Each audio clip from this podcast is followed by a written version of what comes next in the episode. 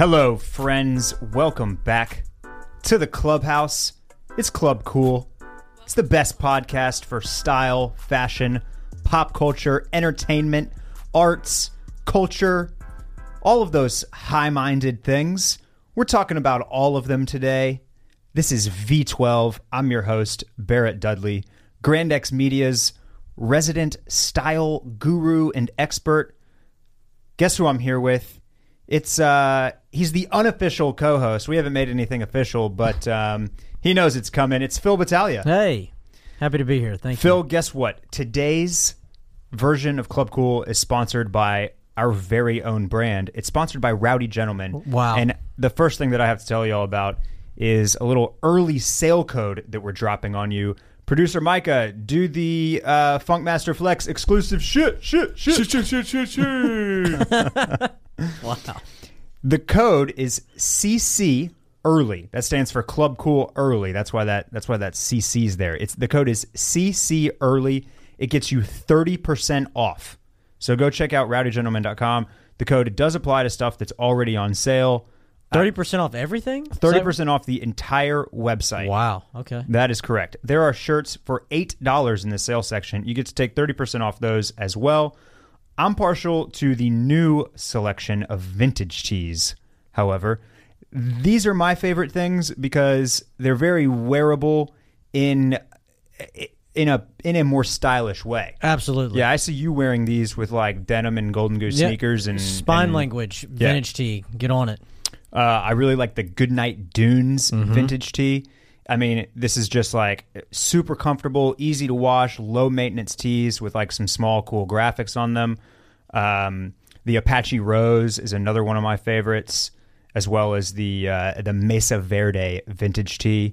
If you like Natty Light, we got a bunch of Natty Light stuff as well.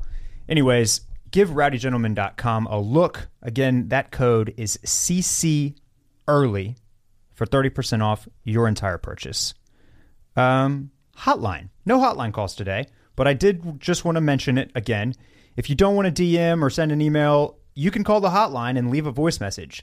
That number is 833-CLUB-COOL. All right, Phil, we've got a few good topics today, but before we get into it, we failed to tell our little story last week about our journey to a sneaker raffle here in Austin, Texas. Oh, yeah. We didn't mention that, did we? Yeah.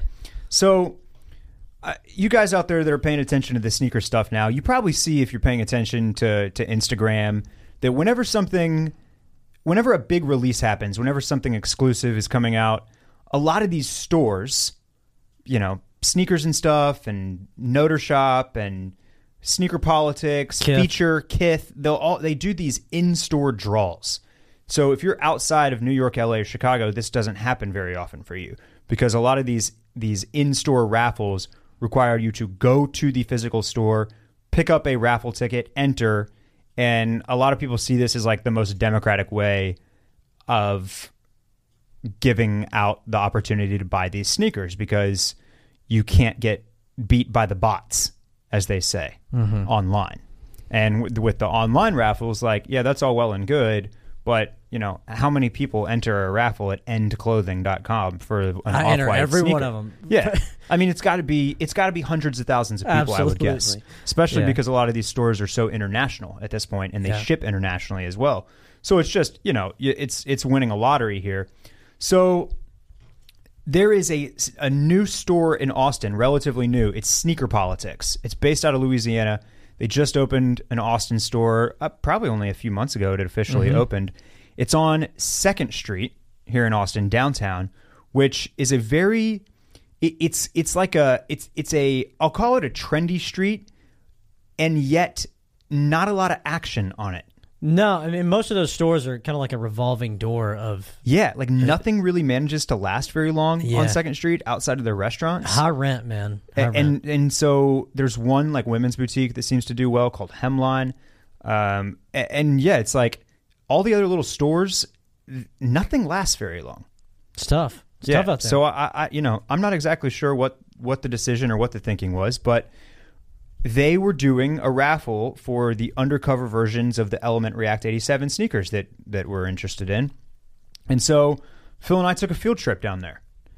And we got into sneaker politics, and the very first noticeable thing is that their offering is just straight garbage. And I'm trying to like wrap my head around this, because we already know that this is a difficult location to thrive in. And now it's like you get there, and if you know, like, wouldn't you want to make the best of that? Wouldn't you want to like really offer like a bunch of good stuff and have like lots of selection? Yeah, they're going to have to sell a ton of sneakers because, and Barrett put this on his, I think, the Club Cool story on Instagram, but like there's one wall of sneakers, and then the opposite wall has what, like a dozen T-shirts that are their own branded tees. Right. Maybe some hats. Dude, that's going to be tough, man. A couple pairs of basketball shorts on a table in the middle of the store. And that's it. And so, yeah, it's just, it's strange because, like, I get, you know, we know well around the Grand X parts that holding onto inventory is difficult. Mm-hmm. So for them to get every single store that they have, like, loaded up with inventory would be extremely expensive. But, you know, I don't know if this space is just for show. Just get the name out there? Yeah, it could be just a marketing deal. Anyway, so Phil and I walk in. The store is not crowded, but people are trickling in to enter this raffle. And the way the raffle works, it's one of those ones where there's two tickets. You know, it's a double ticket, and you fill out your info on one, the size and the color you want, and then it's got the matching number, and they take the corresponding ticket to do something with. And now here's the real question: they throw it away. Are these tickets just being thrown straight into the garbage can? For sure. Yeah. What Barrett failed to mention is you can beat the bots by going to these things, but you can't beat the back door. You probably can't beat the back door. So this is a call to the members of Club Cool out there. I want to know if you've ever worked at a small boutique like this, or even a Foot Locker or Finish Line that got like a big drop. You know, that's probably a little bit more corporate. They probably have less flexibility or leeway to basically like cheat people at the big box stores like that. But I want to know either way. I want to know how this works. I want to know if employees get the first shot. Like, you think that guy working the desk got his choice of color and size? For sure. Surely he got one pair, right? And we were the only people in there that didn't know him personally. And he probably has like at least 8 or 10 friends that he's gonna like, you know, work the system for a little bit, right? Yeah, that's just us being bitter too, I think. Probably. I mean, he did say that like by noon, we were in there about 11, and he said that by noon they would have enough entries to take every single pair that they had received of the three colorways of the React Element 87 that they had gotten. Yeah. So, you know, I don't know. They may have only had 6 pairs of each shoe. Who knows? Well, they're only right now. You can go pick up the pair that you wanted for $270 on StockX. No, isn't that right? The lowest ask. It's not $270. Pick them up. We got to look this up right now. Great radio here as I type things into... what size are you? 10? 410. Is the lowest ask. Yes. Yeah. Okay. Well, they're slipping. They're 270 for the size 4. All those size 4s out there, go scoop it up. Yeah, well, if you're a size 4, if you've got baby feet, now's the time. Anyways, that's our story. Neither one of us won the raffle, which was not surprising, although I was mildly crushed. I thought that one of us would get lucky. But the bigger question here is if you've ever worked at a store like this, I'm just curious how the back door works. I just want to know like how rampant it is, and if you think that if there was even a draw for any of this. Was there a draw at all? Right. Or if it was just all, you know, handshakes and elbow grease and greasing the wheels a little bit. Because it sure seemed a little fishy. And yet, I don't know what the point of bringing in people for the raffle would be, because there was nothing to shop for in the store.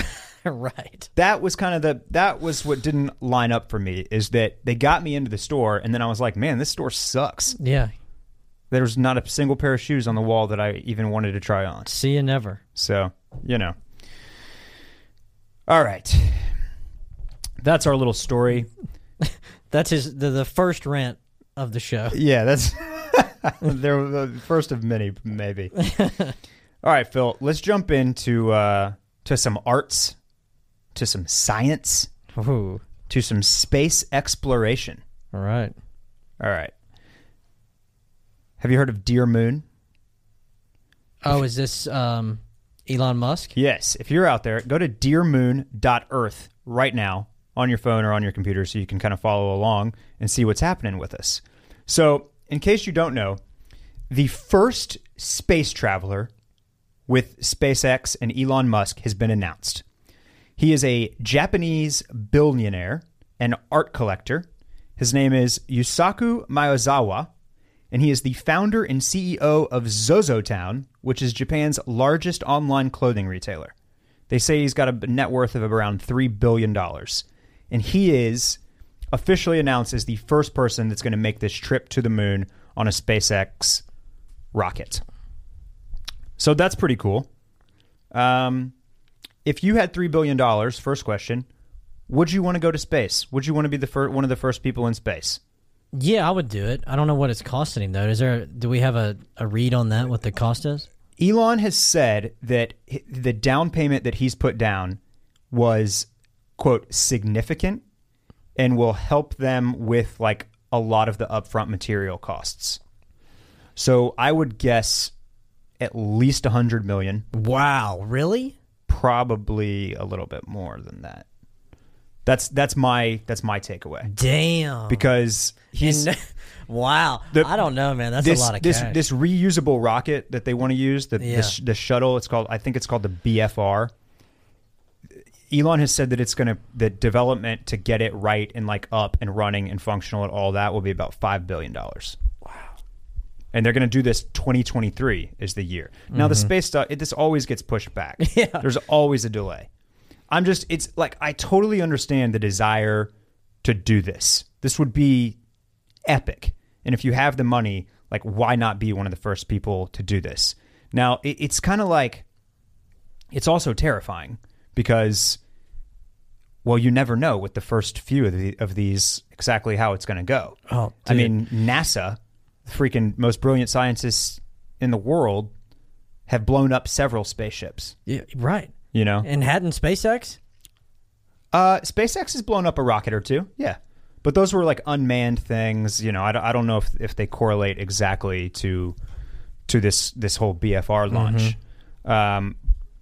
Anyway, it's just interesting to think about. Like, if you were this wealthy, would you actually be able to pull the trigger?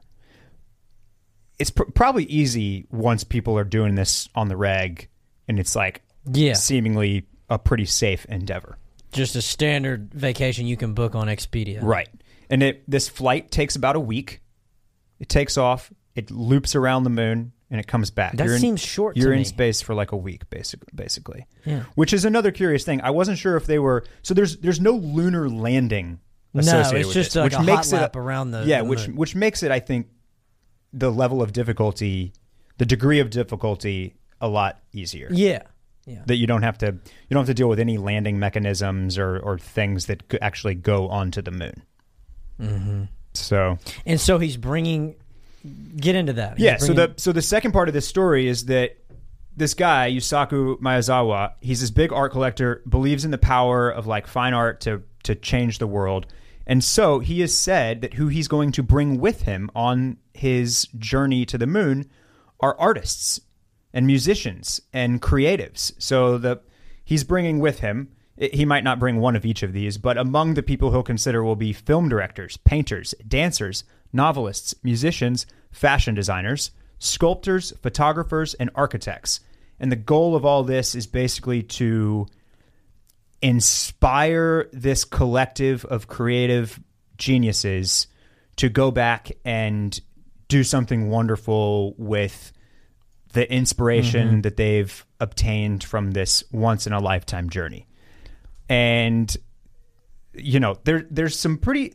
as well as the pressure on SpaceX to not botch this and kill a bunch of civilians, there's also a ton of pressure on the people that will eventually go on this because, I'll quote from the video, their works will certainly become legacy for humankind. Better hope so. He left off podcast host from that. He did leave off. Yeah, list. It's unfortunate. Sad. All right, so it's a burgeoning up and coming medium. So, you know, by 2023, I'll probably be on the short list. Right. You'll be broadcasting from the moon. You and Micah. Yeah, producer Micah has to come with his little mini setup for podcasts that they use at the golf course. So is Homeboy picking up the tab for everybody on this? He is. Yes. For the people that he invites and that he brings, the trip will be free for them. Good for them. Okay. But it's just interesting to think about because some of the other things that he references are like, what if John Lennon was able to see the curvature of the earth? What if Picasso had seen the moon up close? Like, what would they have done? And I mean, there's pictures of that stuff, man. Like, I realize the experience is not really describable, but it's fascinating to think about what could inspire these people, but also what if it doesn't? Yeah, and you know, these these people are, I'm assuming, you know, successful in each one of these fields, so they're probably well taken care of and aren't going to be used to eating like MREs every day and like shitting and then having to like, how does that work? Do you know, like vacuuming out your doo-doo? Yeah. It's not going to be pleasant. I don't think that's going to be a nice experience. So it could go horribly wrong. I mean, I think space travel has gotten a lot better though since like, you know, Neil Armstrong. I know, but I think these people are used to like a 5-star experience. Well, maybe Elon can deliver. Yeah, I mean, Barrett is still waiting on his Model 3, by the way. Who, me? Yeah. No, I canceled my reservation. You did? I did. Yeah. Yeah, it was going to be too expensive. Because they reeled you in with like the whole promise of like the affordable, you know, $30,000 to $40,000 Model 3. But then it's like if you wanted the range that actually allowed you to drive around for a while and like the ability to eventually upload or download the all the automatic driving type stuff, you were going to end up spending like more like $55,000. No, see, you can just bird now. Yeah, and yeah. Who needs a Tesla? You can just bird around. You're fine. That's fine. But yeah, I mean, do you think that we will get humankind legacies for humankind from this trip? In five years? I mean, I think it's got a lot of potential. My idea would be to round up all of the SoundCloud rappers. And get them into like the back of that shuttle, like in the shithole portion of it. And then once they get like over the moon, just open it up and kick them out and leave them up there. Yeah. I mean, you know, maybe they'll put 6ix9ine as the musician here. Man, I would love to see him stay up there. Drop his ass off. Do you think Kanye West will get an invite? That's the first name that came to mind in my head. But he's already on the moon, man. His stuff looks like it could be worn on the moon. He is mentally on the moon. He doesn't need to go. I think they should take Kanye, and then I think they should just take Michael Jackson. Yeah. Take Michael Jackson. Get Michael Jackson up there. Dig him up and put. Anything's possible, man. But a cool story that this guy is, you know, basically giving this experience to artists and creatives and fashion designers and musicians. And it'll be interesting to see what happens of this and what is inspired by it. Guys, listeners, if you've enjoyed what we've been bringing to you on Club Cool on its new feed, make sure you subscribe on iTunes, on SoundCloud, wherever you get your podcasts. And do me a huge favor, share this with friends. Tell them about it. Word of mouth is huge. Send them a link to one of our episodes with a topic that you think they might enjoy. Subscribe, leave a review, give us a good rating. Really helps us on the charts, helps more people find this podcast, and then we're able to bring you better and better content every single week. So just a quick note to do that, share it, and we can get into our next topic, Phil. I've had a lot of questions from listeners about various things with jeans and denim, from what styles are trending to brands that they want to wear, that they should be wearing, to how to size properly, just kind of questions running the gamut. So just kind of wanted to do a whole segment with you on denim and with jeans. So before we get into kind of some of the suggestions and that part of it, let's talk about the current status of denim. Trend-wise, looking forward, what's the latest? What is going into fall? What does the denim look like that you've seen out there? Yeah, I have some thoughts on that, but first I want to point out that Micah has just walked out on us and left us with nothing but a message on this screen up here in bold. I must go pee, period. I shall be back. Didn't he wear a diaper during these things? Did that. He did. He's supposed to. He's supposed to be in the pens. Yeah. We're on our own. Yeah. Denim. So apparently the wide leg is in. Yeah. Yeah. You know, and I've been telling myself since I first, saw that it was coming back, I was hanging on for dear life to a few pair of old jeans that were wider leg. Yeah. That I've since given away. You did not hold on to them. I didn't. I held on to them until we moved, and I said, fuck it. I don't know. So what I am going to buy, but this is not denim, and I am going to buy a pair of Topman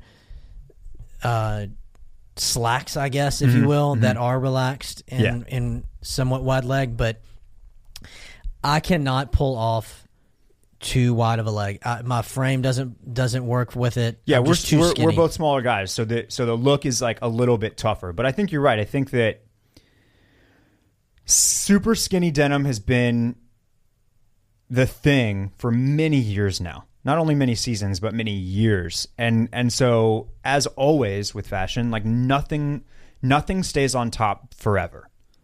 That's why people hold on to vintage stuff, is because like everything kind of comes back around at some point. And so it's not that the slim denim or the skinny denim or the tapered denim is necessarily going away. It's just not what's like on the forefront, basically. Right. It's not what you'll see on runways. It's not what the new brands will be like bringing into stores. You'll still see plenty of it in department stores and Nordstrom and Neiman's and wherever. But like, if you're looking for what's next, like what's coming, what are people going to be wearing, and fashionably, the skinny denim is a little bit on the outs, and a kind of natural straight leg is what's in. Mm-hmm. I did manage to hold on to a pair of jeans. They were one of my first pairs of slim denim, actually. So were mine that I was holding on to. Now they're wide leg. Yeah, and see, that's kind of like, that's the thing, is that this pair of Rag & Bones that I had that I held on to, they're a size too big for me now, basically. Yeah, and they weren't quite as skinny as things would get in the seasons following when I bought them. So now they do kind of like fit right into this mold of kind of this relaxed fit that's not like super baggy. We're not talking JNCOs here, but they don't like grab the thighs. They don't taper down real sharply at the ankle. Mm-hmm. So they're just kind of like an old school, almost Levi's 501 type fit, right? That just is natural and straight leg. But just to kind of piggyback on what you said about going for the Topman pants, I think that's the other half of the story, is that I remember in high school, like jean popularity was like a baggier fit with like a lot of wash, a lot of distressing. Mm-hmm. People were buying from American Eagle and Aeropostale and Abercrombie and Fitch, and it was like a real washed out, distressed look. And then we moved into like the selvage denim, dark denim. We slimmed down the silhouette, and then we really slimmed it down into skinnier denim with like serious tapers. And then we started distressing again, so much so that we got like the 90s rips and knee blowouts. Destroyed denim. And so the only natural course of, for that denim is to go back into like the cleaner look, and like the cleaner dark denim with a slim silhouette. And it's not time for that, basically, because that happened too recently. And so I think what's really happening is that denim is a little bit on the back burner right now. And the bigger stuff right now is various types of pants, especially this like single pleat, kind of baggy, but cropped, but also kind of tapered look. Yeah. The track pants are really big. We've talked, you know, a little bit about like the utility type look and the cargo pants coming back. So I think that's really the shift that you're seeing is not necessarily to like a whole new range of denim, but to, you know, broadening the pants spectrum as a whole. Right. And so I'm looking at the GQ from August 2018. It's the one with Travis Scott and Kylie. And they were doing they basically interviewed like some cool stores around the country, just kind of asking them like about trends that they saw for fall. And they asked each of them similar but different questions. So they asked the co-founder of a store called Magasin in Culver City. They said, "What's selling for you?" And Josh Peskowitz, the co-founder, says, "People come to us for pants. Most men haven't found their pants rhythm outside of denim yet. As we go into this more voluminous and pleated period, they're still looking for their groove. They come to us for a carrot fit, a wide leg, or an interesting texture." So I think that kind of has the answer in it right there, is that we've kind of done almost everything you can do denim-wise over the last decade. And so now people are really trying to like focus on like how they can differentiate the bottoms, what type of pants they can wear, what type of different silhouettes can you do with like with the athletic track pant or the cropped chino or just or a jogger or a jogger or an old school trouser. So I think that's the like, other half of this trend. The moral of the story is just, I guess, no longer will I have to be scared of a wider leg. I think that it's okay to get something that is a bit wide, but make sure it doesn't. What I can't stand is when it is like it swallows your shoes. Right. Whether that's the break in the pant or if it's just too long and just it kind of like hovers over the top of the shoe. I hate that. Yeah. That's exactly. I'm with you. It's a more relaxed feel, but it still is tailored in a lot of ways. So just to kind of to go back to to some of the denim trends, I had a question specifically about distressed and ripped in specific denim.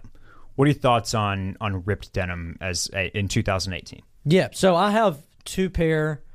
One is just like a simple Topman that has a real quick cut across each knee. Just straight across, and it has some strings hanging off, and those don't look that great. I just like the way they fit. And then the pair that I do like to wear quite often, which has more of a total blowout in the knee, that looks way more natural, is those John Elliott's that I picked up like a year or so ago. The black ones. Yeah. And the blowout, it is exactly what it sounds like. It looks like somebody took a shotgun from the inside and shot it out the knee. But it's more of a natural tear. Right. As opposed to just cutting it straight across. Yeah. And that's you usually get what you pay for. That costs more. The construction is more difficult. The distressing harder to do. Would you buy anything like that right now? No. Yeah. No, I'm good. Yeah, that's kind of where I'm at too. Yeah. I think that trend is not quite dead, but definitely dying. We talked about this, over a year ago? Yeah, we did. I wrote a piece for PGP at least over a year ago where I mentioned that I wasn't buying anymore. And all these people that sunk over $1,000 into these Fear of God, with the big blowouts, chilling with them for a while. Yeah, and so I'm still in on on light washing and distressing. I think some wear, some stuff that looks worn is okay, but what I'm not so in on anymore is the big shreds, open gaps in the thighs or knees, multiple rips. Yeah. And like you said, I've got knee blowout denim too. I'll probably still wear them, but it's definitely not something that I'm looking for anymore. And then this kind of part two of this question was with some of this stuff and the super distressed denim falls into this category. Are there trends like that we become too old to wear? Right. The specific question was in reference to this distressed denim, and like basically like if you're not Justin Bieber, when do you start looking funny in the trend? Mm-hmm. And it's a good question. I'm going to go ahead and just throw out an arbitrary number here, and I'm going to say 40. Okay, that gives us a little bit of time. I want to give myself some time on these things. All right. Well, I feel like a douche sometimes, and I'm 33. I mean, I brought up a pair of Yeezys to the office that I'm cleaning and attempting to offload online. And the reason for that is, A, I'd like to get the money and put it into another, like a different pair of shoes. Sure, sure. And B, I just see so many dudes wearing this, like wearing Yeezys or the same colorway, and they just look so stupid. And I feel like every time I put them on, I'm like, do I look that fucking stupid? I think I don't, but it's in my head now, and so I have to get rid of one pair and keep the other. Yeah, that's smart. It's also always a good idea to like, anytime, you know, it always feels good to sell something right before it's not worth anything, right? You know what I mean? And I don't think that the Yeezys are about to be, you know, worthless, so to speak. But sometimes it's a lot of times I hold on to things for too long, and then I can't get a value or return on what I a return on the investment at all. Right. Basically, you're never going to get over the return. You're never going to get an actual return on an investment. But to recoup some of the money that you did put into something is always nice, for sure. One thing that like stands out to me is probably 4 years ago, the Balenciaga Arena was like the hottest shoe to ever hit the earth. It was like it was very angled. It kind of had like the hiking style laces on the front. Mm-hmm. They were usually all one color. And like everybody was wearing these. Oh yeah, Kanye was wearing these. Like they were huge. Every rapper had these on. It was kind of right as like hip hop and hip hop in particular like started really getting into fashion heavy, like high designer type stuff. And so these would sell out every single time a new color dropped on like any given site. You couldn't get a pair. And Slowly, you just started seeing the size run sit, and now even like the last run of colors was totally like on sale, made it to warehouse stores, made it to the outlets and everything. I don't think I could pull these off. Yeah, and it's just like you had to, but there was a point where you could have worn those for 2-3 years and then sold them and gotten a pretty penny for them and been out. But now if you still have money out, you're stuck. I still like the Yeezys. I'm not saying that I don't. I'm not either. I'm just saying, like, getting rid of a pair now is not. I don't think you'll regret that. Yeah, I just feel like I've gotten my money out of them. Yeah, and I would not. You've gotten a lot of wear out of them too. Yeah, but not too much wear. If anybody wants to buy them, they're worn just right. They look brand new. They do. I'm not saying you beat the shit out of them. I'm saying I've seen you wear them. They're well kept, but. Yeah, you're wearing them to the office. We're walking around on cement for 3 hours a day. You know, you're not thrashing them in the mud, right? Yeah, they look great. You can hit P Batag up on Instagram if you're interested in buying his Yeezys. Offers. What size are they? They are a size 9, US 9. US 9. We'll get those things sold. Yeah.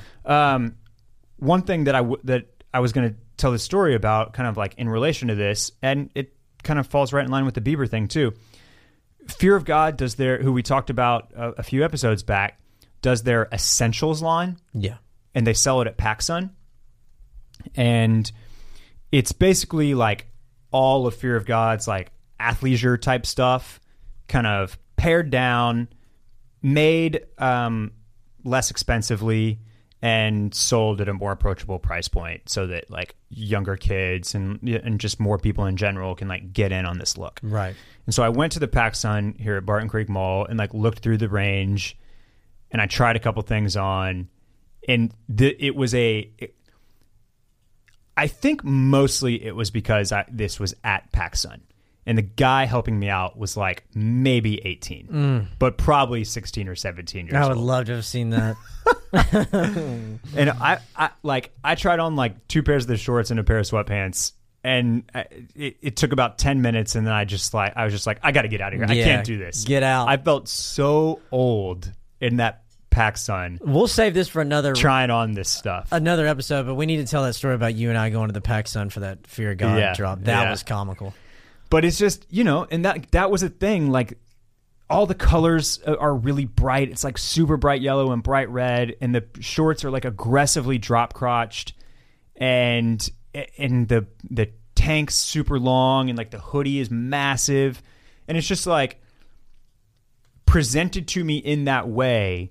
I just felt so old even attempting to pull off this like that kind of that look. Yeah. You know? Mm-hmm. And so that's, you know. It definitely happens. You get too old for some of this, and you got to pare it down and just go with what works. And which is why I will stick with. So back to denim. My go-to is Levi's 510, and they're just a standard pair that you can beat the shit out of, and they'll last. And then you can re-up and get another one. I mean, they're going to be the same each time. The fit is a little bit different. You know, from the first pair I've had, but that's my go-to. Well, and in my experience with Levi's, anybody out there looking for jeans, Levi's is a great option that is really that is inexpensive. We've talked about them a lot on this podcast and on various other ones that I've guested on. The thing about Levi's is they make so many jeans, they make so many different fits, they make so many different washes in so many different sizes. That I know for a fact Levi's is using multiple vendors to create all of this denim, which means that, and at the prices that they're selling at, their quality control is not going to be the absolute best. So it may take you trying 4 or 5 pairs of denim, maybe in a couple of different sizes, to like really nail something down with Levi's, because you will get different fits for in the exact same size for sure in 2 different washes of a style. And that's just something that you deal with when you're buying from a brand that large that is offering you a price like that, nominally $50 to $80 for a pair of jeans, right? Right. So don't get discouraged if you buy 1 pair of Levi's and they don't work out.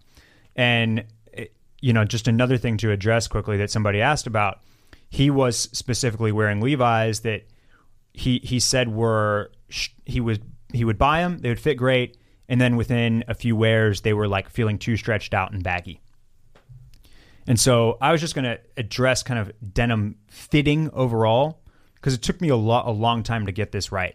But denim stretches, whether it has stretch in it, whether it's like a 98% cotton or 2% elastane or 100% cotton, denim is going to stretch a lot, especially in the waist. And so when you're buying denim, now you don't want to look like a sausage when you put jeans on, obviously. But especially in the waist, you want it to be snug when you first try on a pair of denim. That's the thing. When you put them on, if you put on a pair of jeans and they are just like super comfy right out the box or right off the hanger, it's probably a size too big because that waist is really going to stretch out, but usually about an inch, usually about a whole size, depending on the brand and the composition and just the structure in general. But that's something to keep in mind. If the first pair that you try on feels really, really comfortable, just at least try the size down. At least try it on. And if it's way too snug or way too tight, then go with the you know, the pair that you thought was comfortable. Mm-hmm. But if it just feels like, ooh, these are a little snug, they'll stretch out and they will eventually be perfect. Couple brands that I was going to mention, Madewell, longtime J.Crew sister brand, just released men's. They just came out with men's, which is pretty exciting. They've got 3 fits in denim that look pretty good, and the price range is one that you don't see too often and that I think a lot of people listening will probably be interested in. Depending on the wash, you're at $115 or $128. And then if you go, they have like 1 pair of selvage in each fit, and that's $156. But you don't see that range very often. No. Like right above $100. Right. Like, so that's it. It's I've not yet tried a pair of these, but based on that price range, I think you'll probably get something a little more elevated than Levi's, but that's not costing you $200 at Nordstrom. Nice. And so it's worth checking out.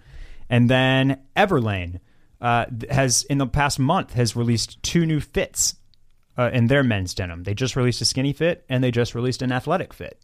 So for the bigger dudes out there, check out their athletic fit. It's supposed to be roomy in the seat, with a taper. And for the smaller dudes out there, check out the skinny fit. It looks really good. And their denim is $70. Wow. So that's an excellent price point for pairs of jeans that I've heard good reviews on.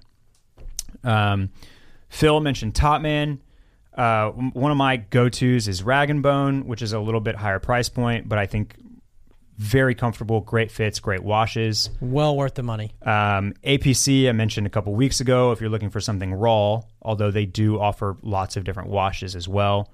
Dylan was just looking for new jeans, and I suggested AG to him, specifically the Tellus fit, which I think looks like a really just nice, like slim pair of denim, basically. Not on the skinny side, not on the relaxed side, just like a very good everyday pair. And then Nudie is another brand that I really like.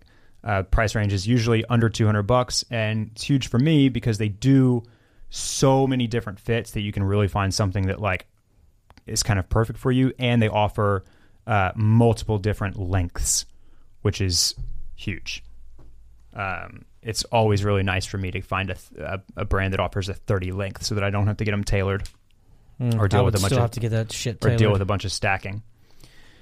And then one other thing I was going to address about denim as we're sitting here talking about brands that you'll find in these stores, there's a push for performance denim.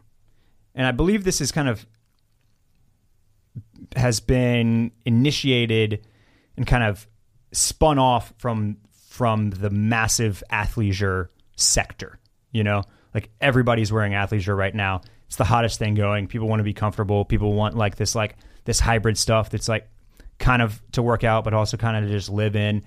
And so two brands that have big like presentations at our local Nordstrom are Paige Denim and Fidelity Denim. I'm a hard pass on this stuff, Phil. Okay. Yeah. I'm noted. A hard pass. Okay. I'm just going to read you. I just pulled this off Nordstrom's website. Here's Paige Denim's composition on their denim. 50% rayon, 28% cotton, 21% poly, 1% spandex. And here's Fidelity. 64% lyocell, 30% cotton, 4% elasto multi-ester, 2% elastan. Okay, guys, that's not denim. It's not denim. That's too much elasto. That's sweatpants that are denim. I don't want that, man. That's like, I'm all for being comfortable, but to me, if that's what you want, then go for like some joggers or some sweats or something that's flexible and breathable and supposed to be. But to try to like kind of like shoehorn the performance and the athleisure thing into denim, right? Is just it's weird. Like maybe if I was like a courier riding a bike around, and I wanted to like look presentable when I walked into offices, but also needed to like ride my bike in denim. Like maybe I'd consider something like that, but I just can't imagine why I would need denim that is majority rayon or lyocell. Yeah, that's too much. Are you giving these a shot? No, I'm not giving them a shot. Like I said, I stick with what I know, and now that being said. The first pair of like good jeans that I ever purchased, it was back when Seven for All Mankind was at Urban Outfitters, and so those were their Slimmy, which I still think they sell Slimmy fit. I think they do still sell Slimmy, yeah. Which I've always thought was ironic because that is not a slim pair of jeans. Well, is that the pair that you're talking about that you almost held on to? I had a few of them. Okay, and so. But those had a shit ton of this stuff in them, or a lot of spandex, and I liked it at the time, but they did not hold up well at all. Very easy to screw up, and especially like it's hard to get a real good, like wash when you have all this other shit in there. I don't know. I would just rather stay away from this much stretch. Yeah. It's just one of those. You know, I don't know. It's kind of like, to me, it's almost like somebody is making a suit out of French Terry. Yeah. You know, it's just like, no, that's not the point, man. Like you don't just change a suit something that's supposed to be formal and sharp. You don't just change it because it's not that comfortable or because it's not the most comfortable, right? Yeah. Like, it serves its purpose. We're not trying to sleep in these jeans. Yeah, exactly. And so I don't know why you would want to bastardize denim so. Because I just feel like, I feel like you buy these things and I just think they're going to lose their structure. For sure. I think they're going to bag out bad in the knees. Do that? What's the retail on these? Do you know? Like $200. Really? Okay. Yeah. Wow. So just a fair warning out there that whether I think that the denim that's 98.2 seems to be the most common right now. 98 cotton, 2% elastane or poly or whatever. Mm-hmm. That's plenty of stretch, man. Jeans like that are comfortable. They're built to move with you. So I think you stick with the cotton. You stick with some structure, and you just wear jeans, man. That's right. Don't sleep in them. That second rant was brought to you by Rowdy Gentlemen. Rowdy Gentlemen. CC early. 30% off your entire purchase. Man, that's it for us today. It's been fun to talk about this. I do want to clarify after everything that we've said, it's just jeans. It's just the fit is what you like. You wear what's comfortable, what you like, what you think looks good, and that's rule number one, man. You feel good, you look good. That's it. And so, whether I change up the fits doesn't really matter. I'm just going to wear what I think looks good, and it is always interesting how this pair of jeans, the one that I mentioned earlier, the Rag & Bones that were an early pair of mine that are now like a size too big and a little relaxed looking. 18 months ago, I wouldn't have worn them out of the house. Didn't like the way they fit. Right. And then, like, baggier silhouettes come down three different runways, and Virgil Abloh puts a pair on, and I'm like, man, these things are tight. It's sometimes following along to all this will make you feel a little bit like a lemming. For sure. And that's just part of it, though, is that trends change, and the right people make these things cool again. And that's just how it goes. And so it's just important to remember to just wear what you like and follow along because it's fun, but don't put too much stock. Yeah, if you can pull it off into all of this, then wear it. If you can pull it off, go with it. You can follow this podcast on Instagram at Club Cool Pod. You can also follow on Twitter at Club Cool Pod. I'm a little less active on Twitter, but I've tweeted out some good deals to various shoes. Some sale links. For example, Adidas Friends and Family is going on right now. Almost the entire site is 25% off. So, I've tweeted some stuff like that. That's at Club Cool Pod as well. You can follow my personal accounts at Barrett Dudley on Twitter and Instagram. You can buy Phil's Yeezys by DMing him at... at P. Battag. P is in Philip, B is in boy, A-T-T-A-G. That's right, and they do. You should put a picture on your story just so people can see how clean they look. Yeah, we'll get those out there. And Phil already has another pair. He doesn't need two pairs of Yeezys. That's so right. So check them out if you're interested. If you're in the market, send me your thoughts on who should go with Yusaku Maezawa on his journey to the moon, and we will see you next week for lucky number V13. Bye-bye.